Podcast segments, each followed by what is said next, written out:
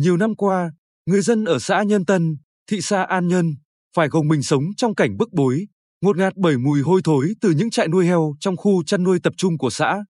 Khu chăn nuôi tập trung này được thành lập từ năm 2002 với diện tích gần 200 ha ta nằm trên địa bàn hai thôn Nam Tượng Ba và Thọ Tân Bắc. Hiện có 14 đơn vị, cơ sở đang hoạt động, trong đó phần lớn là các cơ sở chăn nuôi heo. Có lẽ, quá bí bách về thực trạng này nên không chỉ tại hội nghị tiếp xúc giữa đại biểu Quốc hội với cử tri thị xã An Nhơn vào đầu tháng 10, theo hình thức trực tuyến, người dân nhân tân mới tha thiết mong các ngành chức năng sớm xử lý. Mà trước đó kiến nghị của họ đã được gửi đến nhiều nơi nhưng vấn đề chưa được xử lý dứt điểm. Nói về tình trạng ô nhiễm môi trường do các cơ sở chăn nuôi heo ở khu chăn nuôi tập trung của xã, Chủ tịch Ủy ban nhân dân xã Nhân Tân Nguyễn Huỳnh Nguyên xác nhận các trang trại có xả thải, chủ yếu là vào ban đêm. Riêng về mùi hôi, càng về khuya, mùi càng nặng và khó chịu. Có hơn 100 hộ dân nằm trong vùng ảnh hưởng ô nhiễm trực tiếp. Ngay khi bà con phản ánh, địa phương cũng đã cử cán bộ đi kiểm tra nhưng không bắt được quả tang. Ở cấp xã thẩm quyền chỉ lập biên bản, yêu cầu cơ sở tạm dừng việc xả thải và đề nghị cấp trên kiểm tra, xử lý. Đầu tháng 10, chúng tôi tìm về thôn Thọ Tân Bắc. Ngay khi bước vào cổng của khu chăn nuôi tập trung, mùi hôi đặc trưng đã sộc vào mũi. Men theo trục đường chính ở đây, chúng tôi nhận thấy các trang trại chăn nuôi heo đều kín cổng cao tường. Phía sau các cơ sở chăn nuôi heo có những dòng nước đen ngòm men theo những mương nước nhỏ, chảy thẳng ra môi trường xung quanh.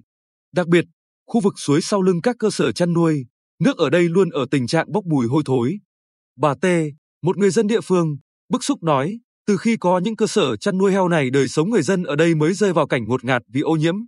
Chỉ cần một cơn gió thổi qua, mùi phân heo lại bay khắp vùng. Kết quả kiểm tra công tác bảo vệ môi trường của Sở Tài nguyên và Môi trường tại một số trang trại chăn nuôi ở khu chăn nuôi tập trung này cho thấy, nhiều trang trại, doanh nghiệp chưa có hoặc thực hiện đúng và đầy đủ các nội dung theo hồ sơ môi trường đã được phê duyệt và chưa xây dựng đồng bộ hệ thống xử lý nước thải. Sở Tài nguyên và Môi trường đã xử phạt hành chính một số cơ sở vi phạm, đồng thời đề nghị Ủy ban nhân dân thị xã An Nhơn tăng cường kiểm tra công tác bảo vệ môi trường tại các trang trại chăn nuôi thuộc thẩm quyền quản lý của thị xã. Trong đó, phải yêu cầu các trang trại hoàn thiện hệ thống xử lý nước thải và các hạng mục công trình bảo vệ môi trường đảm bảo quy định, không để nước thải chưa xử lý ra ngoài môi trường. Ông Lê Thanh Tùng, Chủ tịch Ủy ban nhân dân thị xã An Nhơn, cho biết, vấn đề ô nhiễm môi trường của các cơ sở chăn nuôi heo ở Nhân Tân tồn tại từ nhiều năm nay nhưng khó xử lý vì liên quan đến mùi, phải có cơ quan chuyên môn thực hiện kiểm tra quan trắc. Trước mắt, thị xã đề nghị chính quyền địa phương tăng cường công tác quản lý, phải có văn bản đề nghị đơn vị, cơ sở chăn nuôi phải khắc phục.